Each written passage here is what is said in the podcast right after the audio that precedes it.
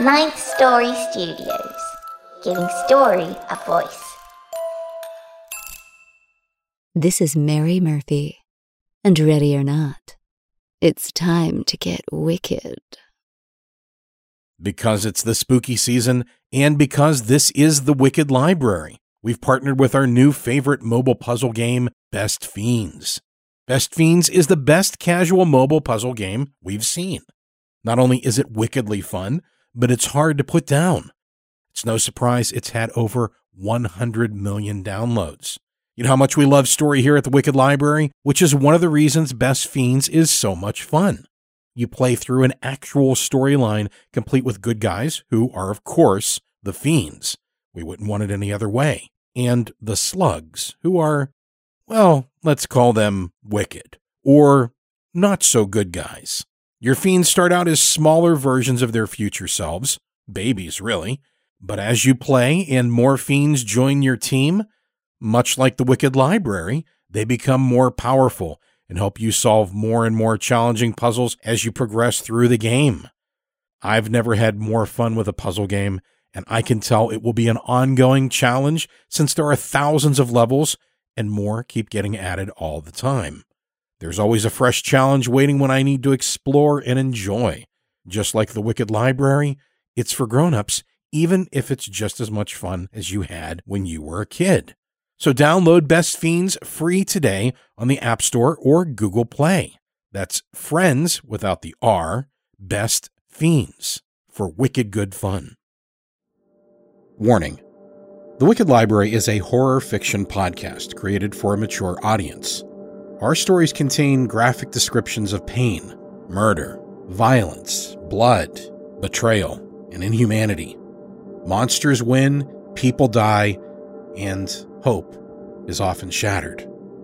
There is also beauty, heart, catharsis, and raw emotion. What triggers fear may be deeply personal, but we all share it. If at any time a story takes you to a place too dark, turn on the lights, press pause, or press stop. And always remember that, unlike in the real world, these nightmares and your participation are under your control.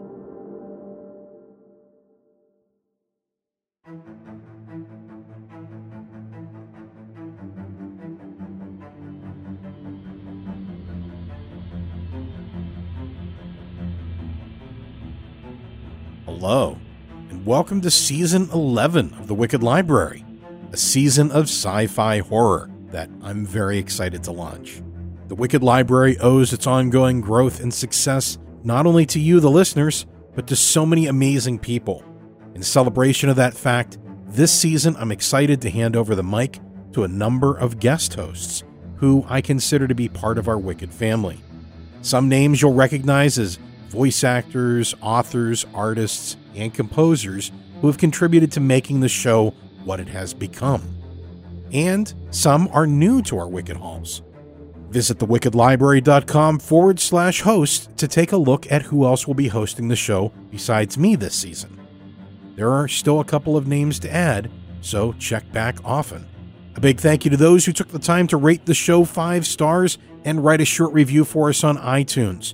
Your reviews help others find the show, and we love hearing from you. A sincere thank you to those of you who are supporting the show. Without you, this show would not be possible our authors, and everyone else involved in making the show, thank you for your support of this show and of independent horror fiction.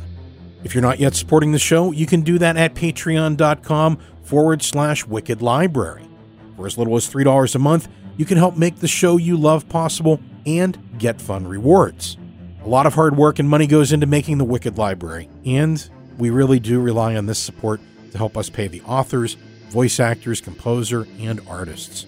In addition to knowing you're part of making this show possible, you also get rewards like free episodes at higher bit rates, access to bonus stories, and at higher levels of support, even more. You can support us at patreon.com forward slash wicked library. I also wanted to let you know that two TWL alums featured on this year's Pride celebration will be participating in a special panel here in Pittsburgh where the Wicked Library is made.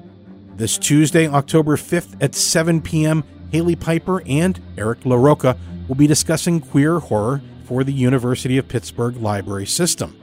It's free and open to the public. The link for more information to attend, well, it's wicked long. So I created a short link that will take you right to the page. Just type thewickedlibrary.com forward slash pit event. That's P I T T event. And that'll take you right to that page. Lastly, if you don't know already, we post a weekly book review and recommendation column to thewickedlibrary.com. The column is called Fully Booked with Briana Morgan, and in line with our mission, you'll find reviews with a strong focus on indie and small press horror fiction. Head to thewickedlibrary.com forward slash booked, check them out, and watch our Twitter feed at Wicked Library for notices when new reviews post each week. And by the way, Briana has a new book out called Mouthful of Ashes available in paperback and Kindle at Amazon.com. Check the show notes for today's episode to find a link to pick up a copy for your own Wicked Library. Now, without any further ado, today's dark tale that kicks off our new season is T minus four, three, two, by TWL alum and friend, as well as my writing partner for season five of Victoria's Lift, Crystal Connor. The story is brought to life by the very talented Denise Michelle Johnson, accompanied by a custom score by our good friend Nico Vettese of We Talk of Dreams. Now, strap in tight and let's get ready to jump.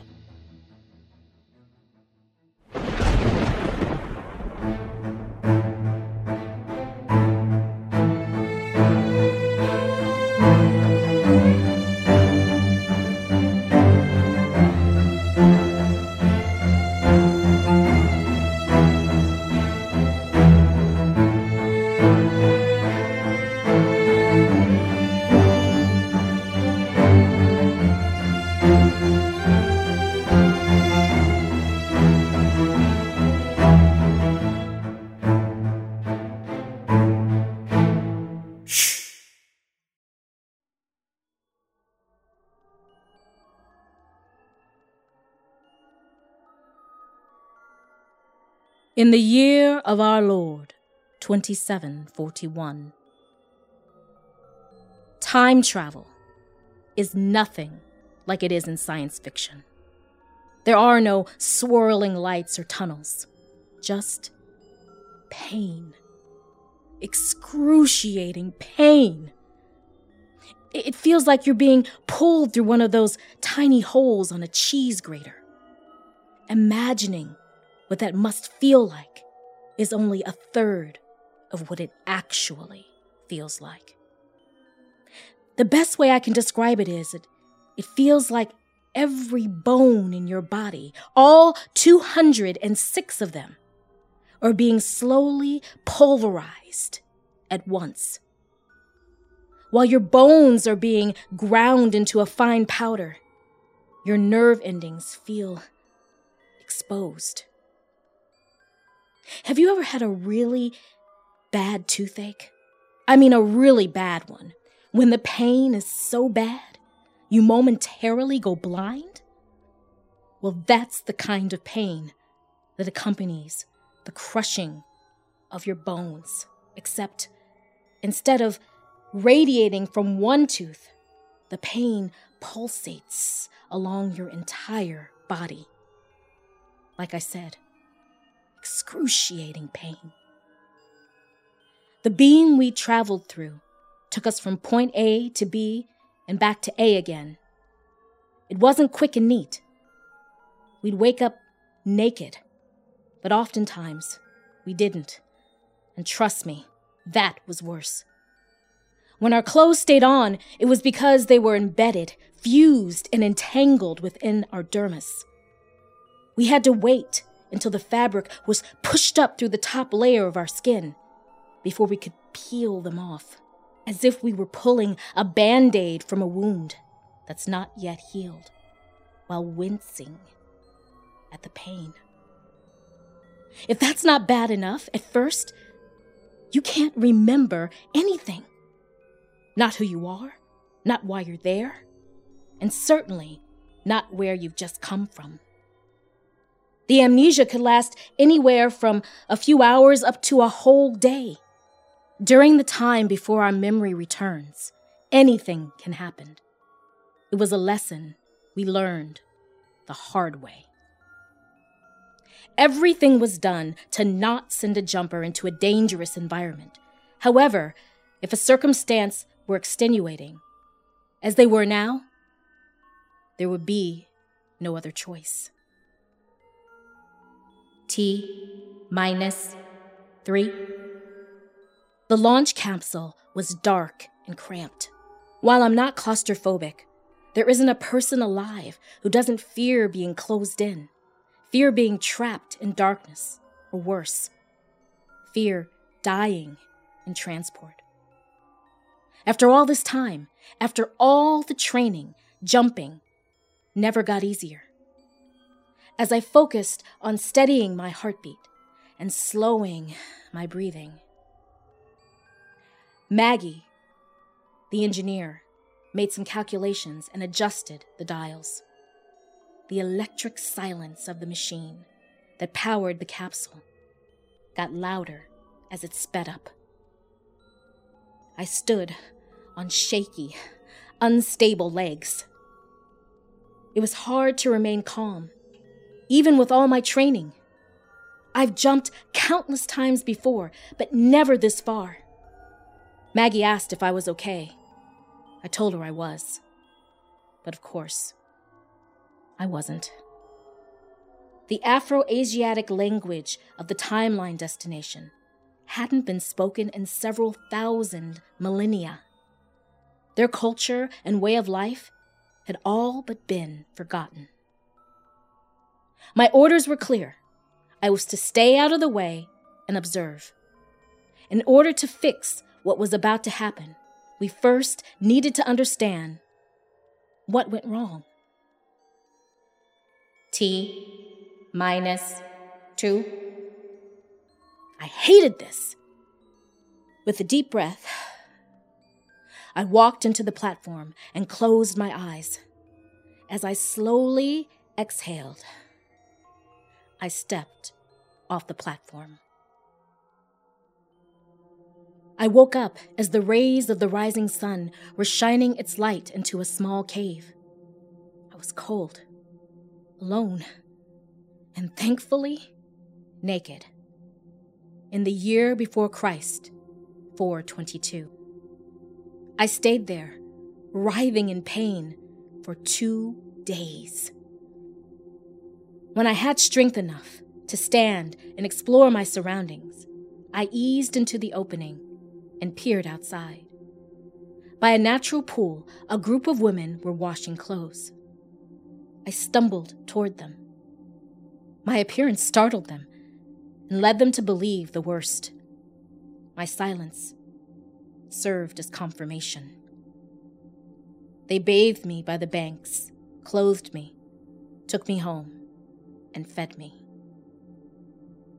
Later, under the cover of darkness, I disappeared into the night. I have been in this timeline for 20 days now. I was dressed appropriately, blended in, and was at my designated location. I know what was coming. But as I watched, I never imagined it would be like this. Above, the heavens tore open and in an instant the sky was full of angels. The choir descending through the rip in the earth's atmosphere was none other than the highly feared Malaikum. Worse, it was the angel Erkeline who led the charge. The pitch black cherubs shot from the sky. Their onyx wings were sharper than any blade made by the hands of man.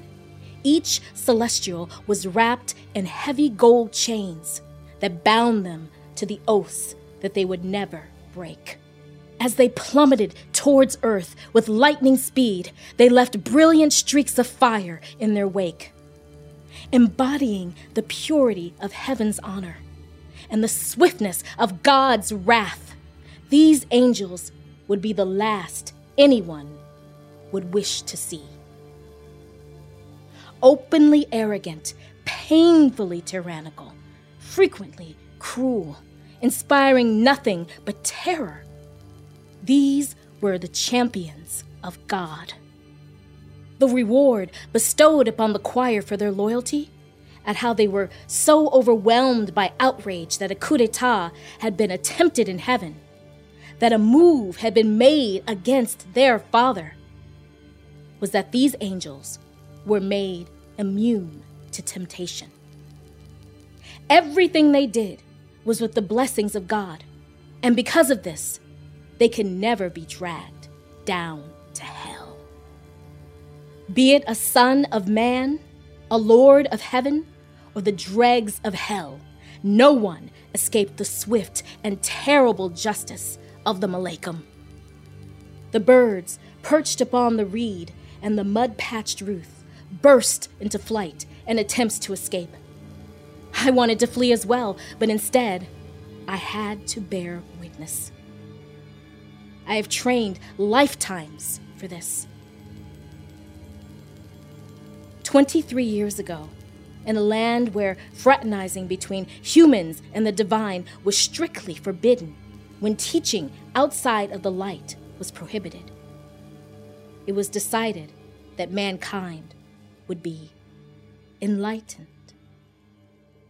There was a reason for keeping this type of knowledge protected, so it was cautioned that this gift would be given in a limited degree.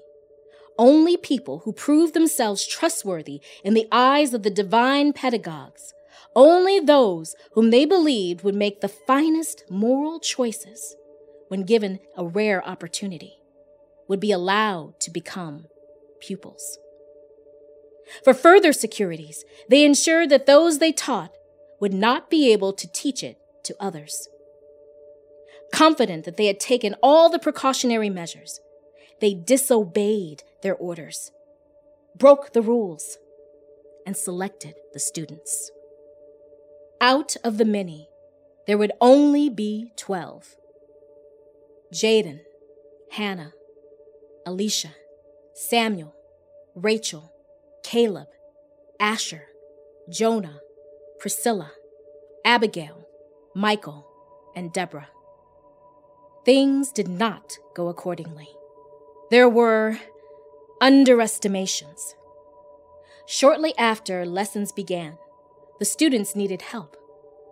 They were unable to work out the teaching in their own minds, so they sought each other out. They wrote their thoughts on paper and shared their thinking with others. Slowly, over time, their explanations to one another became clearer. With the simple act of asking questions, the pupils found a way to overcome the intellectual limitations that had been placed upon them by their divine pedagogues. And because knowledge shared is knowledge gained, they began to teach. Their curiosity bloomed beyond the classroom. They discovered portals and, with fearless curiosity, entered them, leaving nothing but chaos and carnage in their wake. There were warnings, alarms sounded. Despite those efforts, tears and rips were pulled from the tapestry of time and space. Assassins, but worse than that, those with good intentions removed people, nations, and entire land masses from the narrative of humanity. Wars, plagues, rot, ruin. The gates of hell opened, the hounds within released. The angels who gave man the knowledge they were forbidden to have were punished, and those burdened with the responsibility of foresight knew that now was the time to act. The Malaikum slammed to the ground like missiles, surrounding the fugitive angels they had come to extradite back to heaven. I gasped. The heavenly absconders attempted to fight. It was a fool's errand. Never alone, a Malaikum is always accompanied by another, even more violent and aggressive than themselves, all of which who, in turn, are accompanied by even more The Malaikum's sole purpose is by any means necessary, with all means justifying the end, to enforce compliance and ensure the will of God. No one foolish enough to stand toe to toe with one of these adjudicating angels, especially the angels from the other choir of pedagogues, would win such a contest. The weapons were drawn in unison. The earth bound angels, who broke their oaths so that they could become the professors of men, didn't stand a chance. Erkeline grabbed an angel who tried to run past him. In one fluid motion, he removed his halo and slipped it over the neck of the captured escapee. With a twist of his wrist, the perfect circle disfigured, assuming the shape of an infinity symbol. Erkeline pulled and yanked up, snatched the angel from his feet, breaking his neck. He threw the angel to the ground, slammed his foot into the center of his back, and looked up at the others in his unit as they gathered the rest of the angels who would stand before God and be judged. He glared at the prisoners as they were prepared for transport. The crimes that the educating angels would pay for were the gravest of all. They had broken the law and disobeyed orders and taught man sacred divine knowledge, the one thing that God strictly prohibited. Erkeline's eyes, the color of slate, narrowed as he looked down at the captives.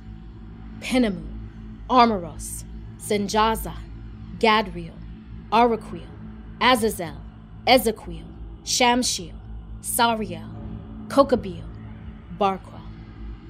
His stare was debilitating. Though they tried, the angels cowering before him could not look away. Erkeline's eyes narrowed further.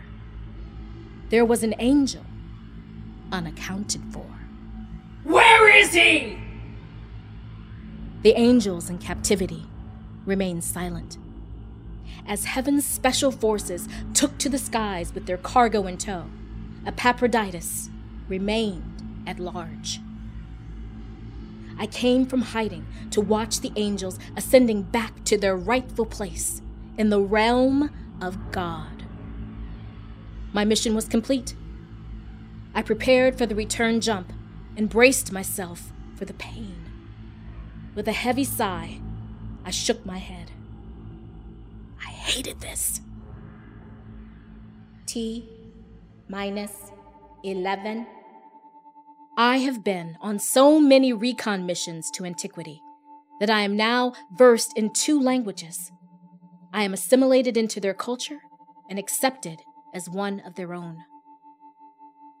When I jumped in the year before Christ, 421, I stayed an entire year. The intel I gathered over the decades while watching from the shadows has been invaluable. I found out that the angel, Armoros, taught Hannah the power of magic. In the beginning, she used her knowledge for creativity, but it took no time at all before she used her magic to comfort, soothe, and to facilitate the bonding of man to nature. She became a healer. People fraught with worry, plagued with fear, sought her out, and she would send them away at peace. Hannah's thoughts raced beyond her control. She wondered if there were other ways her magic could be used. Thoughts of improving her craft robbed her of sleep.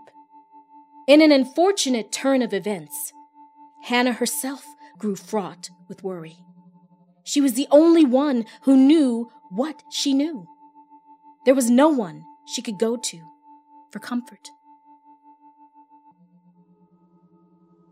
It was in a time before people were writers, when the spoken word was the way of the world, that Penimu taught his apprentice, Jaden, how to make ink and paper. Once those skills were mastered, he was taught to read and write. As Jaden learned to read and write, he learned new words. As he learned new words, he learned different ways in which to write. With each new word came new sentences. With new sentences came questions. He created words to ask questions that were beyond the depths of his understanding. Not being able to grasp the concepts of his own imagination made his head hurt, and it left him feeling jittery until he discovered the words that brought clarity. There was nothing soothing in the things that he had come to understand. Time after time, his mouth slowly opened with each new procurement of knowledge. His eyes widened at uncovering another secret. With each new question, an answer. With each new answer, a shift in the paradigm of thought. These thoughts terrified him. His chest felt as if it were full of large, scurrying beetles. His head hurt. He couldn't sleep. Being the only one who knew what he knew left him feeling isolated. The act of sharing knowledge, the need to unburden himself from the weight of terrible truths, was as fundamental a human need as maternal reproduction. His undeniable urge to seek counsel was instinctual. He sought the comfort of the healer. Jaden was surprised to learn that Hannah had the same feeling of unease, and she too needed comfort. The conversation lasted for hours. Jaden taught her all that he knew, and in gratitude, she taught him as well, which brought comfort to them both. Learning to read and write helped Hannah to capture multitudes of thoughts that swam in her head. Writing gave her a way to bring all her thoughts together in a coherent way, allowing her to identify the gaps in her learning and the parts of an idea that remained unclear. She loved writing as much as she loved magic. It allowed her to create new words that helped her to consolidate her thinking. Writing everything down gave her the chance to go back to it, reflect upon her work, clarify her thoughts, and develop new ideas. She wrote on multitudes of pages, threaded them with twine, and called them her grimoire. Over time, she had several volumes, accompanied by dozens of loose parchments piled high on her shelves. Her books and her writings sat evenly dispersed between row upon neat row of dustless jars. Each jar was labeled in the same neat script, left by the even strokes of her quill. Every label faced forward and was categorized according to the repulsive ingredients or dangerous contents held within. Studying and practicing her craft consumed her. She became a prolific inventor of spells, a famed healer. With the patient determination of the spider, she was able to write spells and create potions that were as intricate as a web, each new concept more complex than the one before. Her endless, relentless quest for answers twisted and turned within her mind, suffocating her with their whispers. One night, as darkness fell from the night sky, Hannah massaged her throbbing temples as she looked over the items on the table before her yarrow root, the fur from a wolf, red cap mushrooms, the blood of a beetle, and the claw of a crow. Ingredients for a new spell. She set time aside for this. The only living being she could willfully tolerate while working was her cat, who would dissolve into shadows and bring back all manner of creatures to be used in her experiments. The knocking caused interruption. Instantly, she was angry. She made it perfectly clear that at these hours she was not to be disturbed or summoned. With almost blinded rage, she bolted from the table and stormed to the door. Of all those students selected, Deborah was the most devoted. She was enthusiastic and eager until the lessons went beyond the extremely remedial. The toil of the apprenticeship became difficult.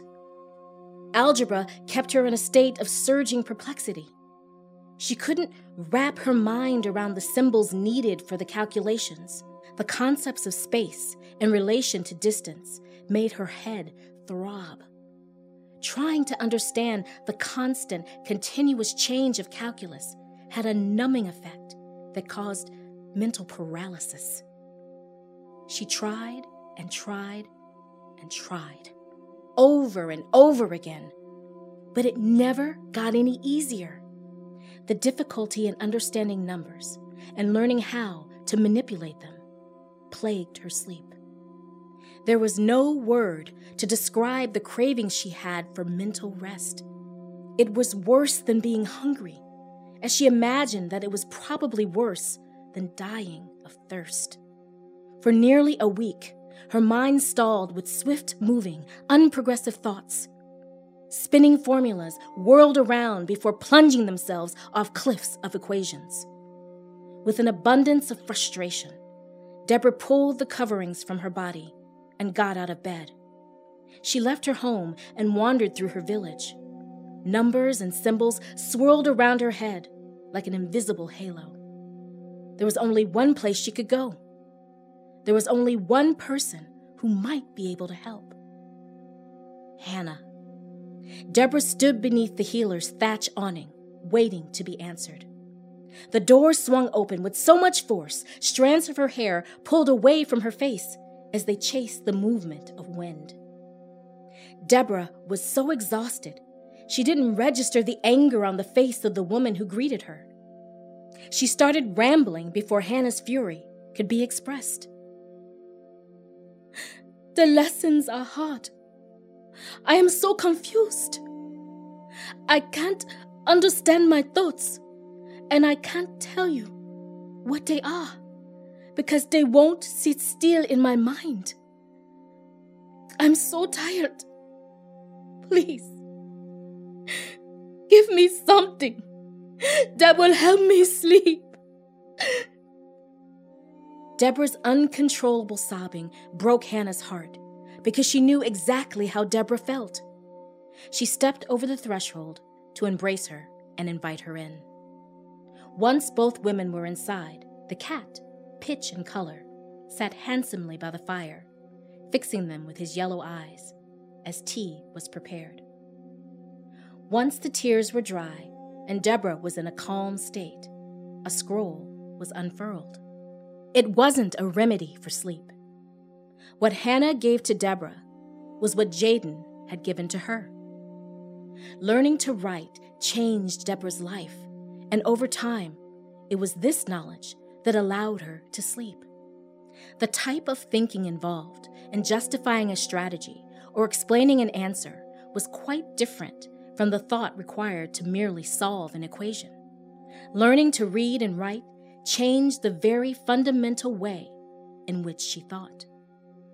Writing about a math problem oftentimes led to a solution. Working out the equations on paper served to explain what was being done and why it worked.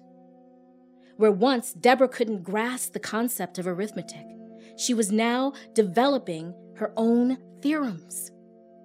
As the education of Jaden, Hannah, and Deborah ascended, they spent their days basking in each other's company, and the conversations were always a gold mine of information, sparking off new ideas.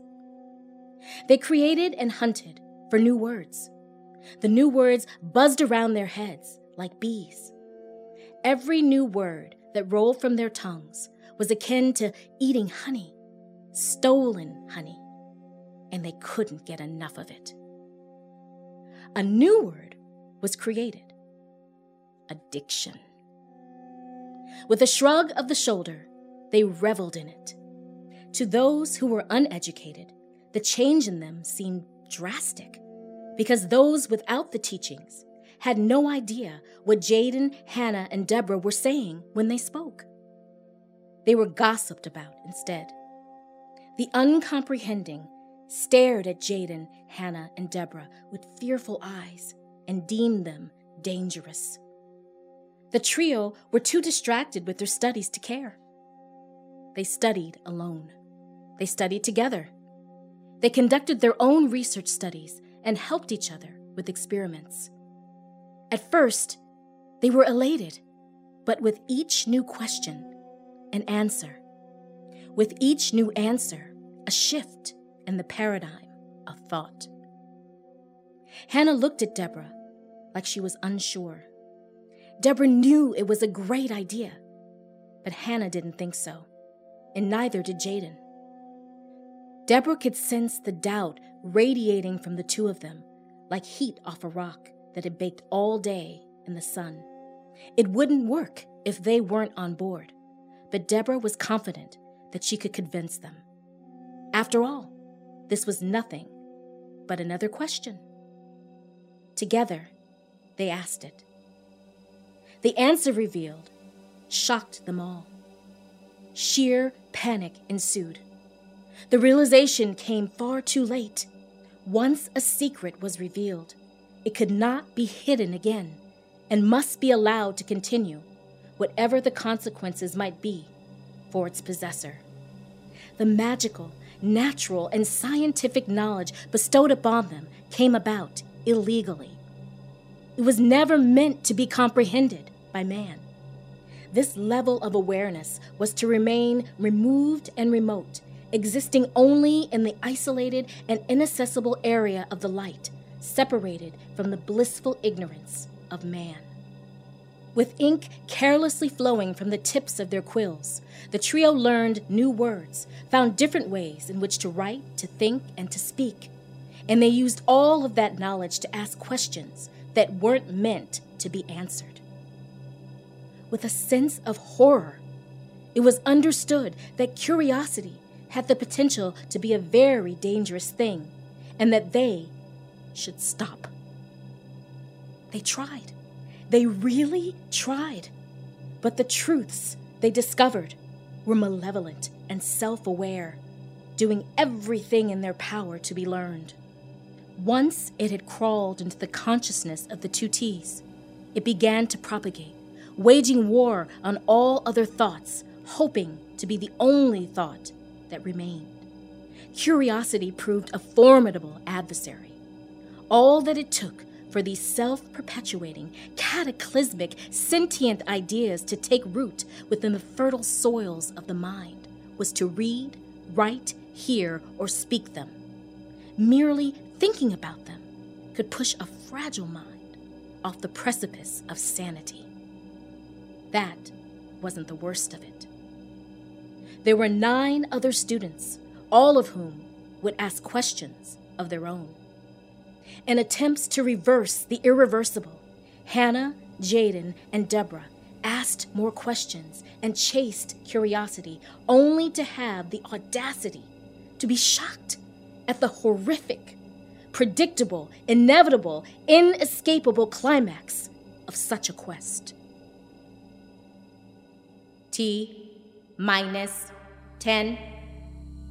I was supposed to be off duty for three months after returning from that jump, but only two weeks had passed before I was back in the capsule and edging my way towards the platform.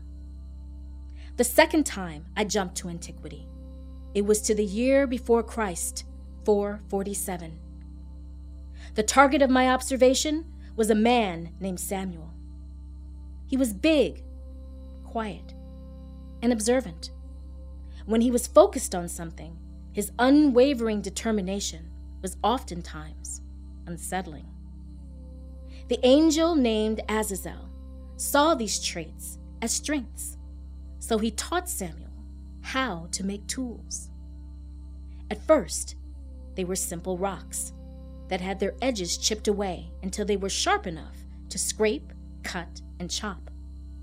Later, blunt rocks would be used to strike flakes off larger rocks to shape them into thinner, less rounded implements.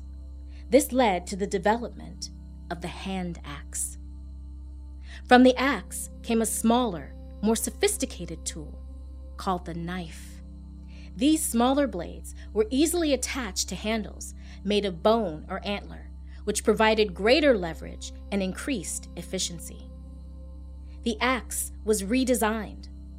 A chisel was created, and together, these tools were used to hunt, prepare food, work the wood, and clear swaths of land. When multiple families began to congregate together and live among each other within these community plots, their food needs could no longer be consistently met by the nomadic method of hunting and scavenging. It was then Auraquil showed Rachel the treasures of the soil, and Samuel gave her the tools to unearth them. By the sea, she discovered salt, which was used to preserve meat. While Rachel learned about edible plants, how to forage for seeds and nuts, and which mushrooms were dangerous, if not deadly, if consumed, Semjaza taught Azira which plants could be used to heal or harm. Rachel and Azira received a higher education when Hannah taught them all that she knew. With this knowledge, they ushered in the dawn of permanent agricultural settlements. Rachel, using a tool that would be the forefather of the shovel, was in a cave foraging for fungi, collecting insects that would provide protein, and hoping to catch one of those nice and fat burrowing creatures that she heard scurrying around in the darkness. Instead, she dug up a stone that had never before been seen. The way the light danced across the incandescent pebble echoed the flickering rays pouring down from the sun. For days after, she searched for another one, but her efforts were in vain. She took it to Jaden, and he called it gold. Days later, by the river, another, smaller piece was found. Like the others in his community, Caleb helped toil the land, chop wood, and hunt for prey. However, he spent a significant amount of time looking up. He would gaze for hours at the ever shifting sky. It changed its colors as if changing clothes. It never failed to amaze him. This was why Ezekiel taught him how to read the clouds. Working closely with Deborah, and using new, specialized tools made by Samuel, Caleb developed a windmill. The first one was used to grind grain and draw water. The second one, the larger one, allowed them to see movement of the invisible wind when the clouds took a day off. Suddenly, and without warning, rocks were thrown by those outside the community. Blood was drawn, the gold and grain stolen, in a flash of anger, and with a yearning for vengeance, all the tools that had been created to build a home became the weapons of war to protect it. Brother fought against brother for a particular patch of ground, and tribes became incensed over piles of uninhabited rocks. The righteous opprobrium over the hoarding of resources was shrugged off with depraved indifference. The first war man fought was over resources, a war that would never end. T minus nine. Maggie's eyes narrowed in on the thermometer as the medical officer ran it across my forehead. She couldn't read it from where she was standing, but she didn't have to. The officer added the data and nodded, indicating that I was cleared to jump. The icy fingers of panic dragged their nails along my spine. Goosebumps erupted over my skin. A cold sweat beaded on my forehead as I got off the exam table and began to get dressed. I hate this, but it is more than necessary. I was jumping back to the year of our Lord, 2503, and my mission was to kill a man. I took a deep breath while closing my eyes in an attempt to center myself. This was going to be my 935th jump. The agency, as it's called, is a global special forces team that's deployed to prevent or restore the damage to a timeline. We use state of the art equipment to track and apprehend these criminal entrepreneurs, using deadly force to halt their aspirations, if required to do so. Our team has a 99.9% success rate. Before the agency, there were various reasons why jumpers leapt. For the wealthy, it was nothing more than something to cross off the bucket list, a chance to visit some of the most beautiful places that used to exist on Earth. Scientific adventure outfitters took a group of volcanologists back in time to the Gulf of Naples in order to watch, from the safety of a boat bobbing in the bay, the torrent of rock and flame that shot from the bowels of Mount Vesuvius. Scores of schoolchildren and their chaperones jumped to the year 1893 so that they could go to the World's Fair. Clairvoyants jumped and returned with messages from loved ones. With the disturbances to the timeline, things were far from fine and dandy. But it got worse when 120 people, who had paid $6,700 each for a once in a lifetime hunting experience, were killed while attempting to track a woolly mammoth. They weren't killed by the massive animal, but by the early men that coexisted alongside them. The modern day hunters were caught off guard by the incomprehensible, cunning viciousness of ancient man. And if that jump hadn't been bad enough, a terrorist group led by a radical Christianist jumped to Golgotha in attempts to rescue their Lord and Savior, Jesus H. Christ of Nazareth. But with the mercy of God and on the orders of Pontius Pilate, the terrorists from the future were captured. Some of them had been stoned to death, others beheaded, and the unlucky ones were burned alive. The weapons left behind from those two jumps accelerated the way in which man destroyed man. As a result, several parallel universes had been annihilated by war and lay in waste. As a result, the world's governments outlawed time travel. In an extinct timeline, the term coyote was meant to describe an unscrupulous individual who smuggled a person across the US Mexico border. In this timeline, coyotes smuggled jumpers so that their clients could alter their own past for personal gain. The business became just as lucrative as human trafficking had been in a timeline that no longer existed. There was only one fugitive jumper left Due to the profound effect that she had on multiple timelines, she was now the most wanted individual in the world. Sighing, I opened my eyes, looked through the portal, and braced myself as I tried to take it all in. T minus eight. I arrived two days too late. Dressed as a flight attendant, I watched my Mark step out from the black limousine. His curly brown hair fell in soft layers around sculpted shoulders. I was pretty sure I had seen glimpses of him over the last several days. Still, I was unauthorized to rewrite unless I was absolute in my assertion that I was going to erase the right person. His evasion tactics seemed to be a natural born ability. His effortless elusiveness drove me to the brink of madness. But being pretty sure isn't the same thing as being certain. The eye contact was casual and brief. Looking into his eyes, they glowed like the flames from the pits of hell. I knew, without a shadow of a doubt, this was the man I had been hunting.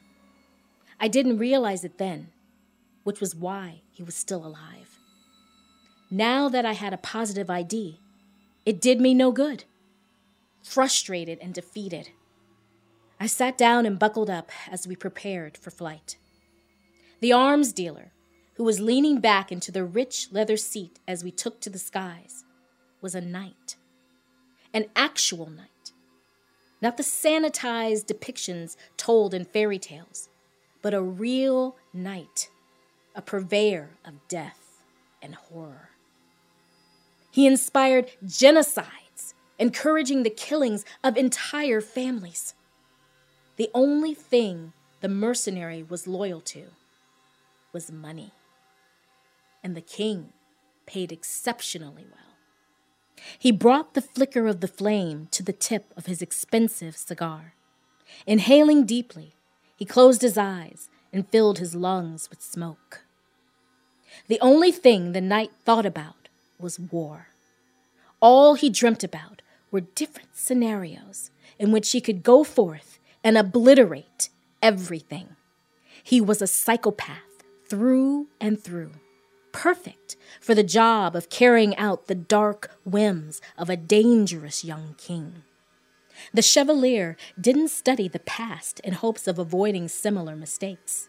His academic aspirations were to perfect the craft of carnage. It was well known from the monsters of history that people didn't react to death tolls if the numbers were too high to comprehend. One death can mobilize a community, even a nation.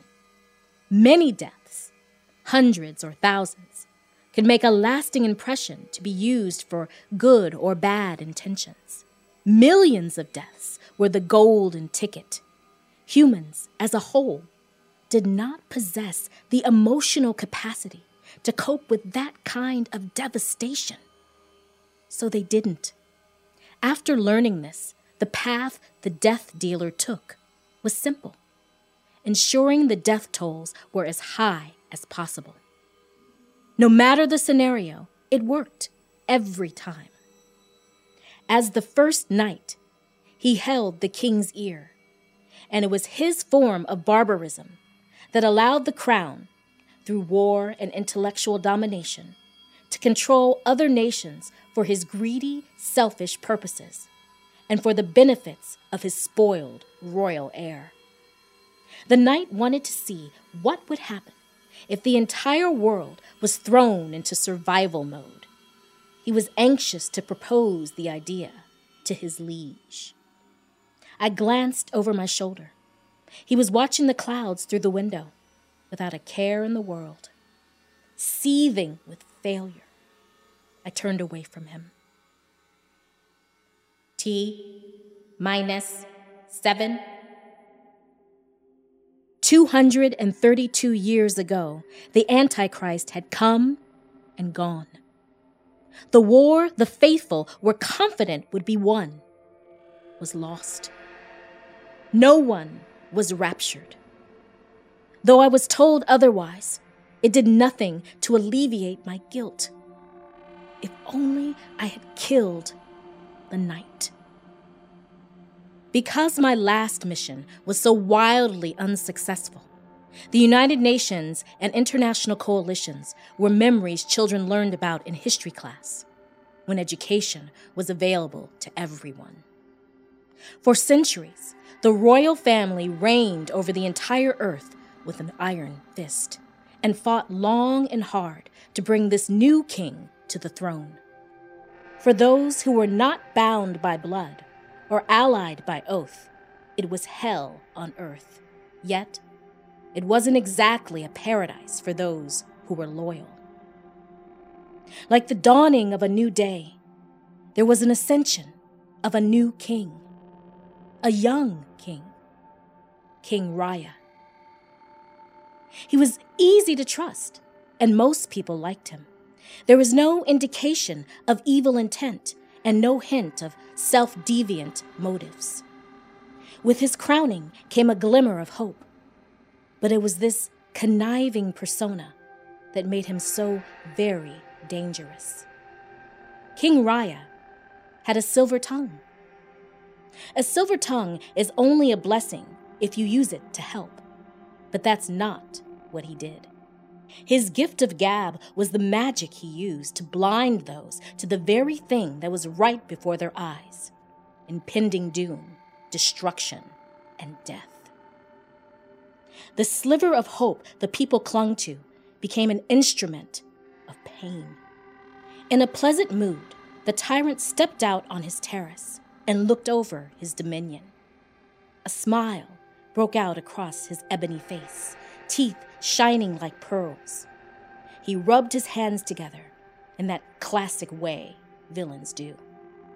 Some believe that mind control is a form of magic or a technique that was created in the bowels of a secret research lab. But King Raya understood that the only thing needed to control others was weaponized words. Thinking before he spoke, the words he uttered were methodically chosen with the utmost care. Falling from his lips like confetti, transient and beautiful words drew others closer, and like an insect, balancing precariously unaware on the ledge of a carnivorous plant, they fell. He hid behind a congenial mask of concern, knowing that he was the cause of their calamity. Born into a family of monsters, King Raya became the vilest. He became the horrifying backstory of his family's already grisly lineage. At the height of his power, every tree was sold, every piece of flora coveted and claimed. The temperature of the earth rivaled the infernos of hell. Ecosystems were ruined.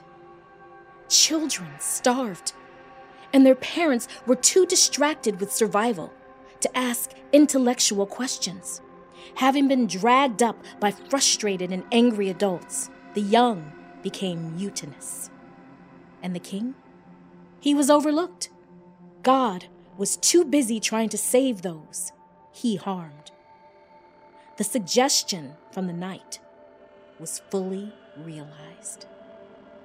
When things collapsed, he and his were safe and secure in his air conditioned palace, while just outside the walls of his fortress, billions starved and a war waged over the scraps. It was his full intention to become the piper that everyone had to pay. And he regretted nothing. No one suspected how truly evil King Raya was until it was too late. T minus six. In the year of our Lord, 2741, the senior officer looked up from his report just as the jumper was injected. The experimental drug had a less than desirable success rate, but his objections were ignored. After a quick glance at the monitor, displaying the jumper's vital signs, he returned his attention to the arrest warrant that allowed them to locate and apprehend the most destructive fugitive jumper of all time. The fugitive had been jumping back and forth through the past and multiple timelines for so long, they feared that she was now an important historical figure in science. The research conducted determined the rumors were true. Her profound effects on the timelines were undeniable. It was feared that undoing her actions might cause overwhelmingly negative consequences that couldn't even be imagined. The agency was faced with the dilemma set the timeline straight and undo her actions without knowing what the results might be, or allow her to continue jumping through the past, only to make things worse. The heated debate lasted for days. There was simply too much damage that she could still do. The decision was made. They would apprehend her. T minus five. The time between jumps was becoming less frequent. After I failed to kill the knight, I was sent back to pre biblical times an agency historian found written evidence that our fugitive jumper had direct interaction with one of the students that the angels had broken the law to teach. His name was Caleb, and he wasn't the only one who passed the time gazing into the heavens above. Asher did too, so Shamshiel showed them the signs of the sun. While Asher watched the sun set, Jonah watched the moon rise wondering why it changed its shape.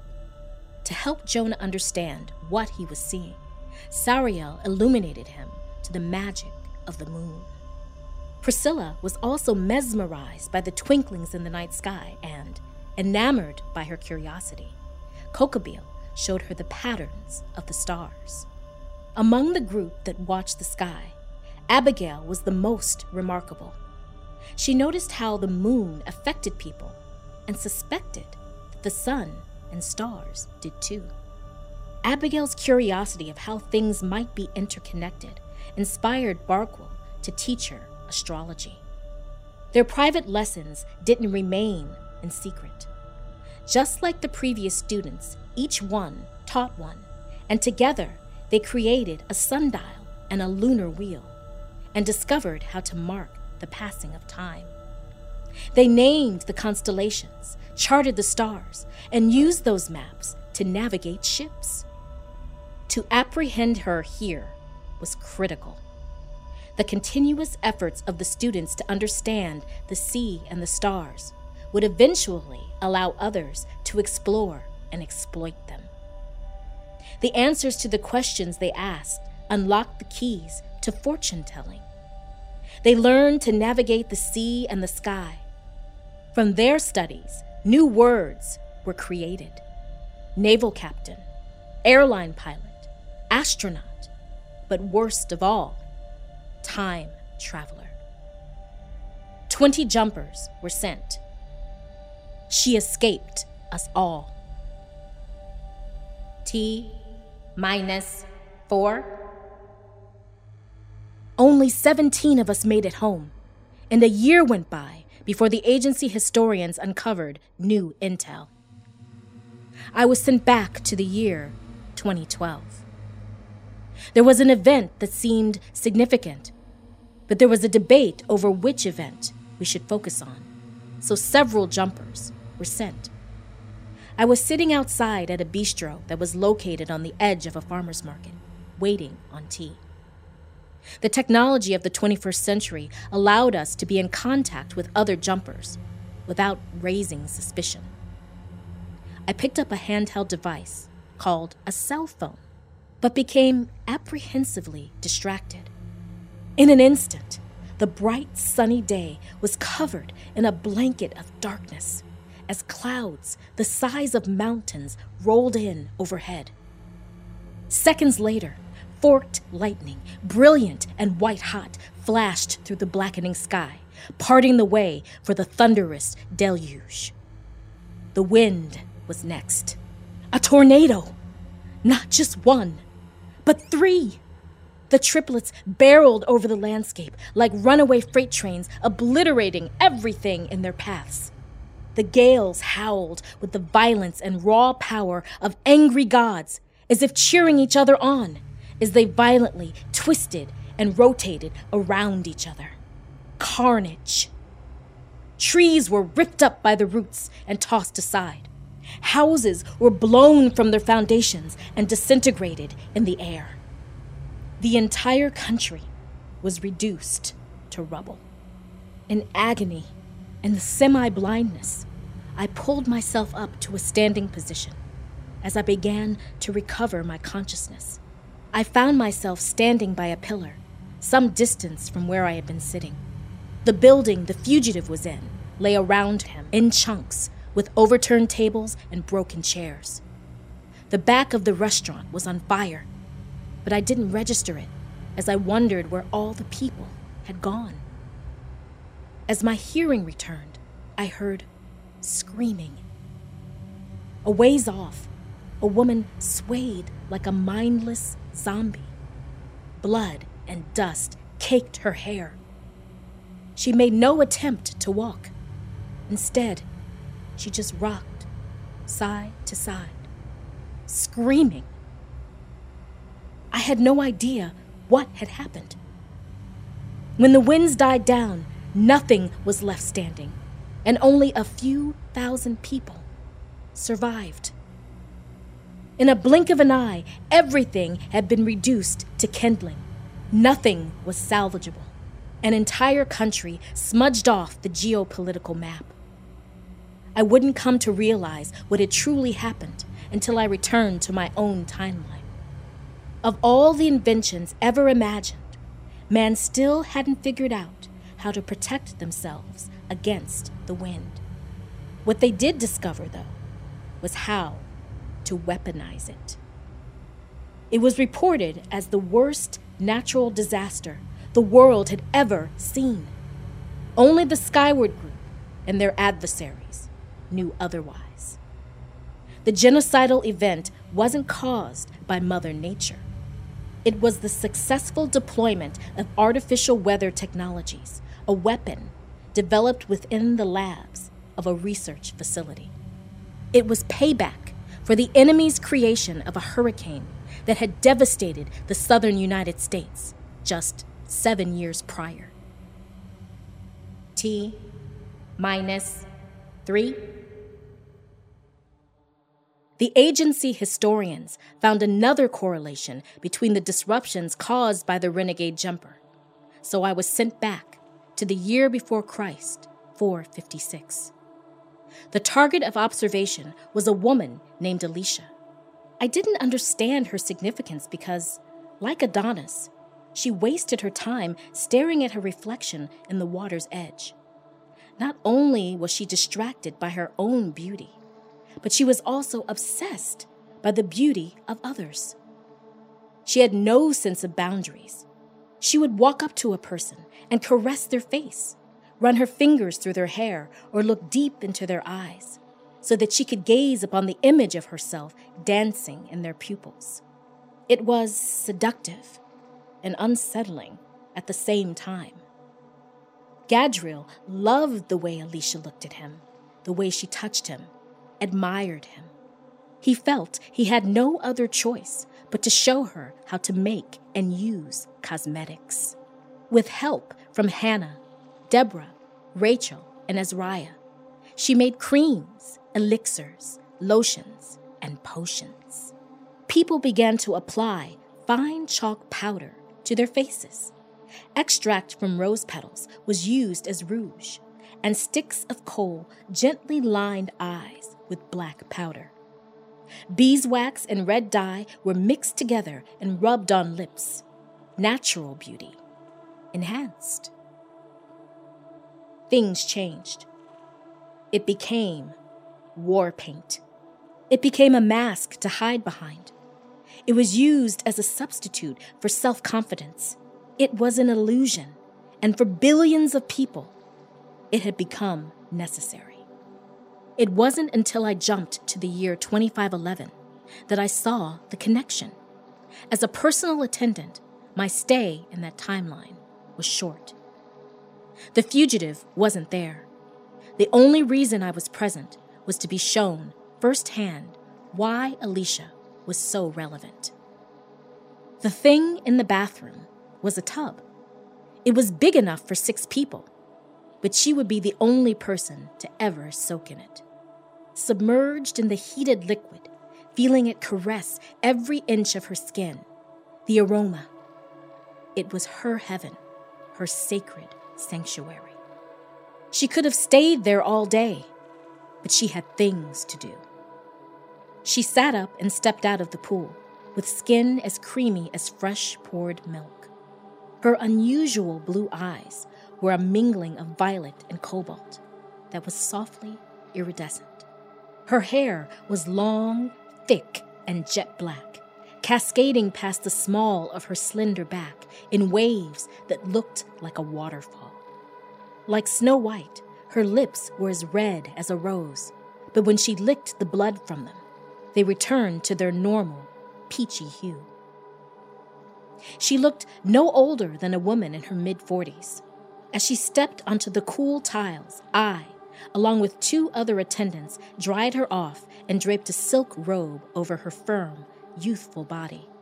The once plastic surgeon, now CEO of Icor Cosmetics, was 96 years old. The idols that were worshipped in the name of beauty demanded blood and sacrifices.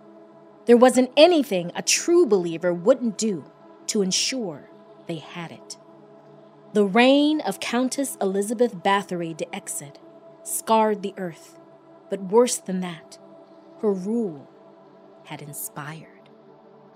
205 years after her death, John Keats wrote, Beauty is truth, truth beauty. That is all ye know on earth, and all ye need to know. Several millennia later, Lady Bathory's vision was taken to new heights. When the treatment of blood facials first became available to the wealthiest of the public, clients receiving the treatment had to use their own blood. But the cosmetic doctor had found a way around that. And like Countess Bathory, she too was suspected of practicing villainy. But she was no monster. She was a blood mage. She, like the Countess, knew that one could gain the magical ability to gain immortality through the drinking of or bathing in someone else's blood. The power would be enhanced if the blood were drawn through a ritualistic killing, exponentially so if it were the blood of the young. As it oftentimes does, history had once again repeated itself. This was the greatest famine the world had ever seen. Child and senior abandonment, infanticide, the quiet killing of the elderly, madness, murder, mayhem, and cannibalism were the ways of this new world. There were no ethical or moral objections to the ways people chose or were forced to survive. Thanks to the new young king Raya, and my failure to kill the first night. Everything was a commodity. Unlike the famine of 1314, parents no longer had to leave their children in a forest on a dark and stormy night. Now they could sell them. Girls were worth more than boys, but the CEO bought them both. The gruesome acts of violence that took place within the walls of Čachtice Castle were not reenacted in the CEO's sprawling home. The bloodletting she performed was sterile and clinical. After being bathed, fed, and tested for transmittable blood diseases, the children spent the remaining days of their lives lounging on the comfortable beds that furnished the therapeutic phlebotomy lab. They ate well and were treated with kindness and were kept warm. When a child reached the point where they no longer served the CEO's purpose, they were draped in silk, put to sleep, and placed in the incinerator. When I returned to my own timeline, I did so in tears. T minus two. Looking through the tube, there was only one word in which to describe the landscape spread out before me apocalyptic. I sucked a sharp breath from between my teeth as the needle pierced my skin. Normally, there would be a period of amnesia and disorientation. Normally.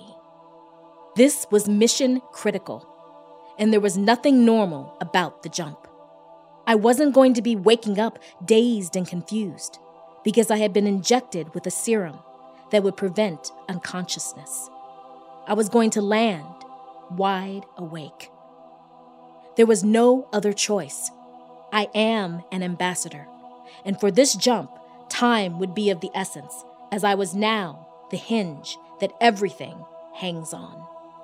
I returned my attention to the machine and watched the people get up fight to survive, get back into bed, and do it all over again, cycling rapidly between night and day. Maggie stopped the engine at the next dawn. Neither of us spoke as we peered through the portal. It was a hellscape. The environmental devastation was nearly complete. Soon, only the simplest of organisms would be able to survive on a planet that resembled the most nightmarish depictions of hell. The technicians inspected my suit for a final time. Like the drug I had been injected with, what I was wearing was experimental. In theory, this material wouldn't fuse with my skin, but that was going to be the very least of my concerns. I wasn't going to be able to touch the rocks with my bare hands. I wasn't going to be able to touch the water either, let alone drink it. If somehow my exposed skin were to so much as brush up against any of the plants thriving in that toxic environment, I'd be dead. Even while indoors, an oxygen tank was going to be required. Inhaling the polluted air would be like filling my lungs with tiny shards of glass. Go for jump! I hated this, but there was no other choice. I am an ambassador. So, with a steadying breath, I stepped off the platform. It was the final days for all of humanity, and he was expecting them to come out in droves to plead their innocence. He raised an eyebrow as just one human who had no authorization to be in this timeline approached.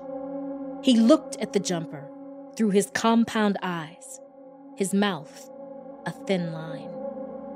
As the ambassador began to speak, he didn't listen. There wasn't anything that could be said to stay the outcome.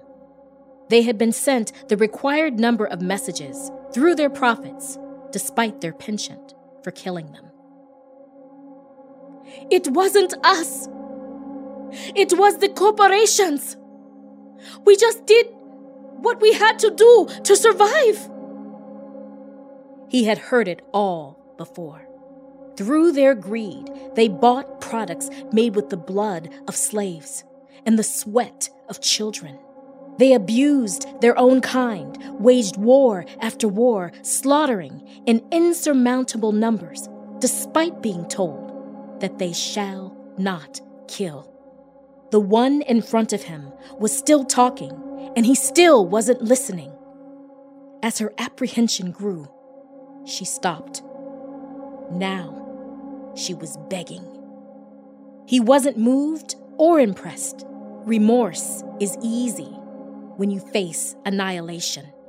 He grew bored of the drivel. We have your father, Epaphroditus, in custody. The one who stood before him was the fugitive jumper that the entire world had been looking for, the one that inspired those burdened with the responsibility of foresight to act. Stunned, the ambassador stopped speaking. The senior officer of God's special forces glared at the child of an angel who, with the help of her father, had wreaked so much havoc on a planet that was meant to be a paradise. He couldn't help but wonder if she truly believed she would escape justice. With a shrug of his sculpted shoulder, Erkeline did what he was sent to do. In the year before Christ, 419. Time travel is nothing like it is in science fiction. There are no swirling lights or tunnels, just pain. Excruciating pain. The heavens above were torn open, and in an instant the sky was full of angels. The choir descending through the rip in the earth's atmosphere was none other than the highly feared Malaikum. They arrived nine days earlier than forecasted, and it was the angel Erkeline who led the charge.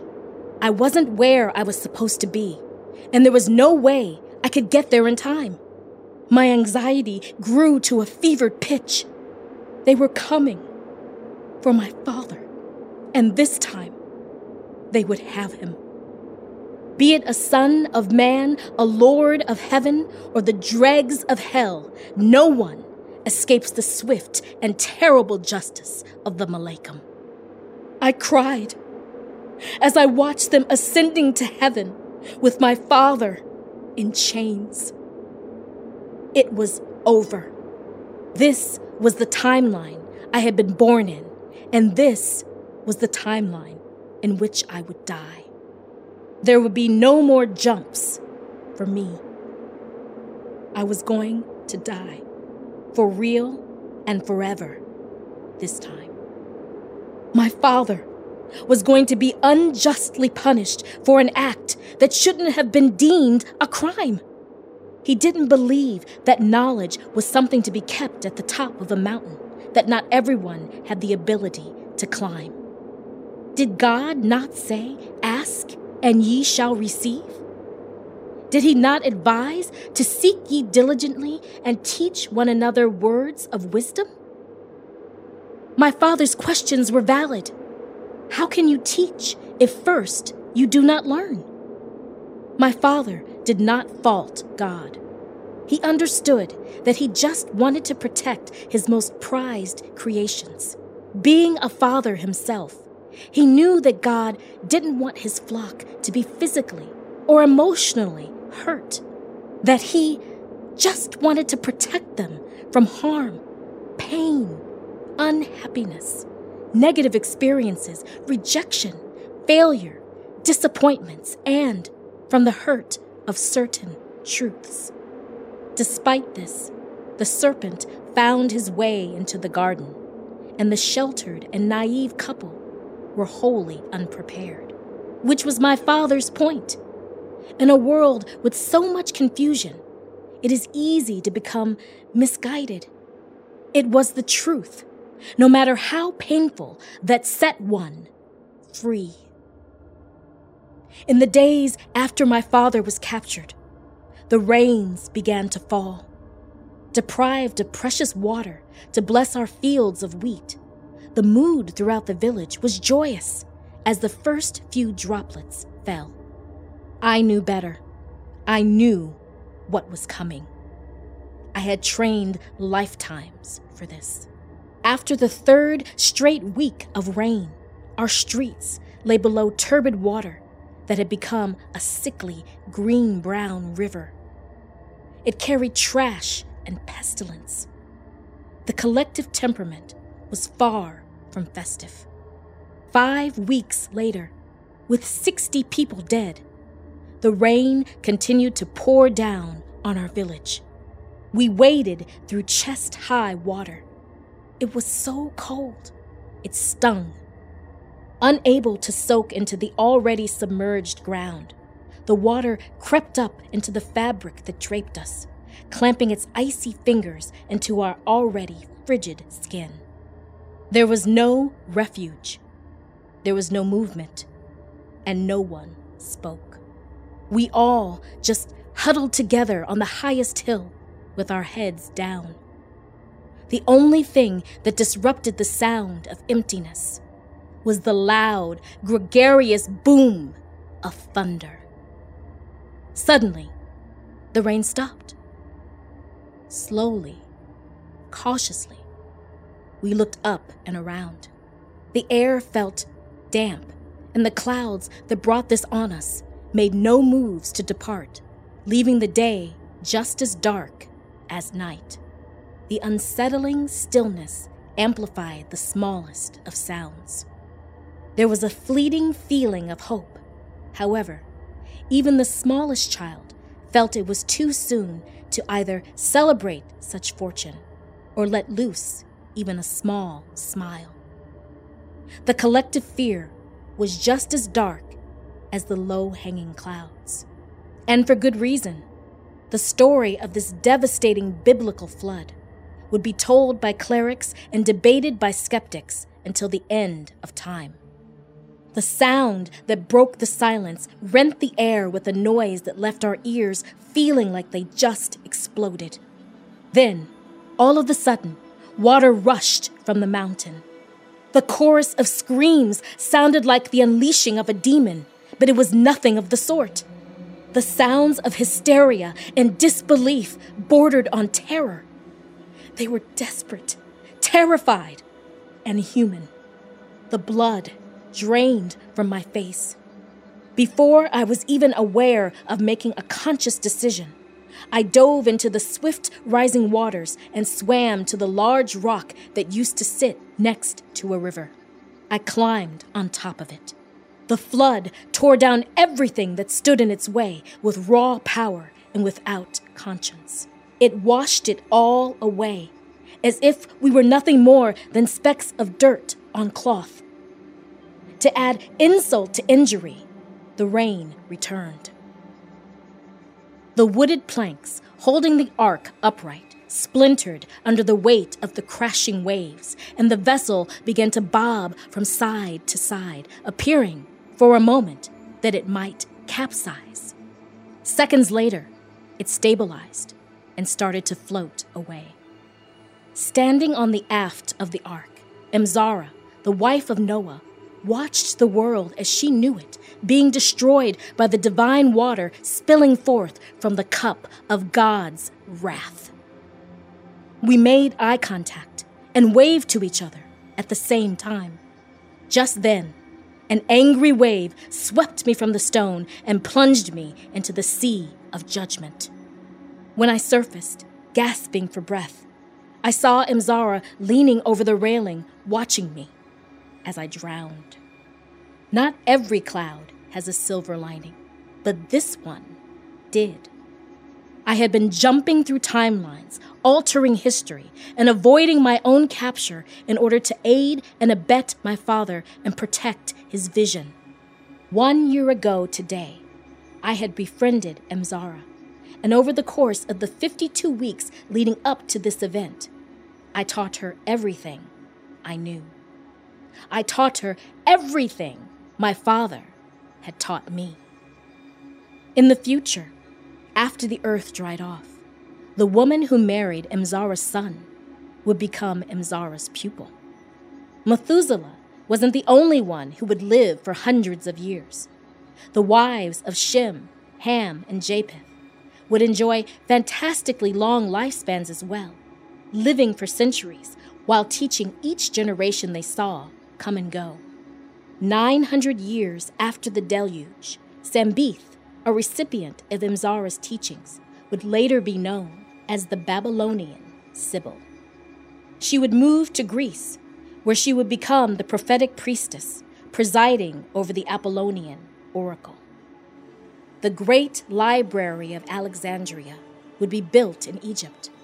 The forbidden lessons of Penemue, Armaros, Semjaza, Gadriel, Araquil, Azazel, Ezequiel, Shamshiel, Sariel, Kokabiel, Barquel, and my father, Epaphroditus, would be relearned.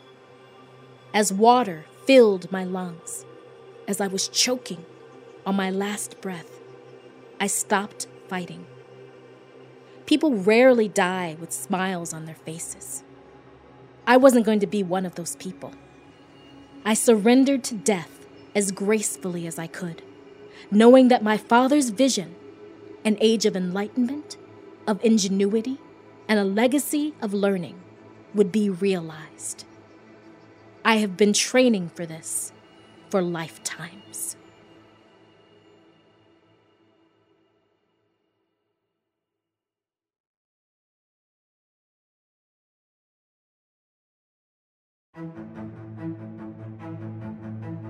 Today's author was Crystal Connor with her story T minus 432, told by Denise Michelle Johnson.